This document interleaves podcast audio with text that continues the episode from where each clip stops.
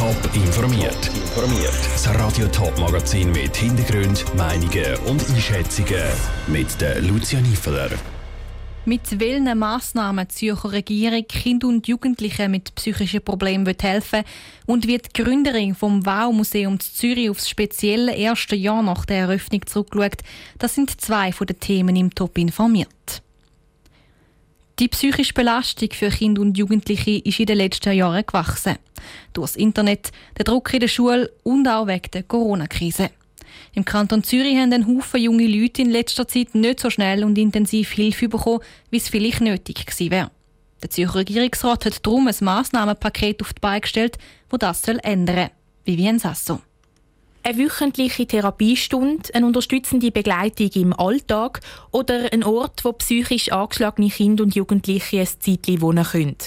Egal um welche psychische Hilfsangebote es geht, im Kanton Zürich gibt es deutlich zu wenig davon.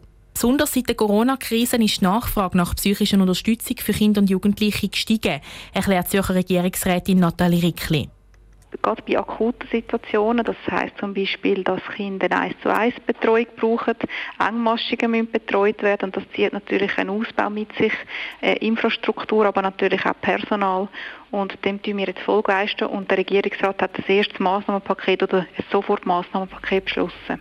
Das Massnahmenpaket kostet knapp 8 Millionen Franken.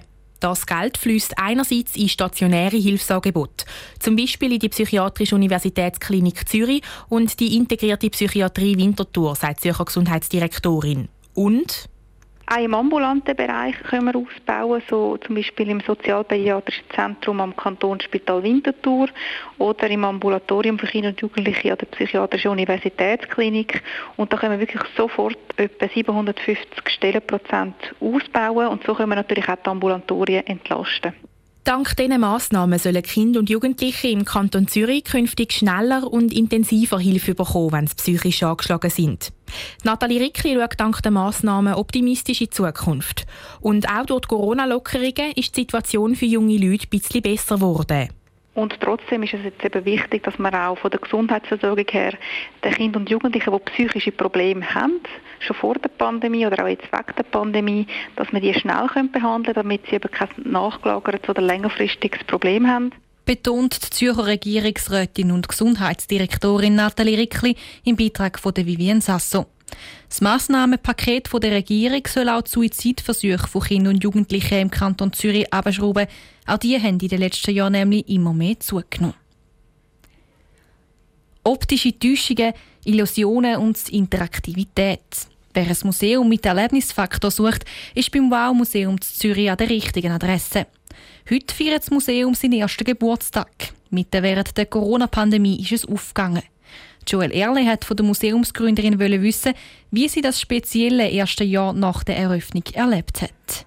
10. Juni 2020. Die Schweiz ist mitten in einer Pandemie. Das Freizeitangebot begrenzt. In diesen unsicheren Zeiten beschließen Vanessa Kammermann und ihre Mann Matthias, ein Museum mitten in der Stadt Zürich zu eröffnen. Er führt auf, wie sagt die Gründerin vom Wow-Museum, Vanessa Kammermann. Das war eine verrückte Zeit, das war eine ganz, ganz spannende Zeit auf der einen Seite. Mein Mann hat mehrmals zu mir gesagt, Mensch, du lernst in der Zeit jetzt so viel wie andere in drei Jahren. Wir mussten uns ständig anpassen, wir mussten ständig neu agieren, wir mussten ständig neue Dinge einführen, uns neuen Gegebenheiten anpassen. Sich an neue Umstände anpassen, sprich zumachen kurz nach der Eröffnung, Leben im Ungewissen. Das Wow-Museum wird von dem nicht verschont. Aber dann wieder zu eröffnen am 1. März, das war also schon ein Riesen-Highlight und dann wieder so wohlwollend angenommen zu werden von den Zürchern und auch von der ganzen Schweiz. Also wir hatten ja wirklich Besucher von der ganzen Schweiz und so viele Schulklassen jetzt auch ganz verrückt. Also es ist auch wunderschön wieder auf der anderen Seite dann gewesen.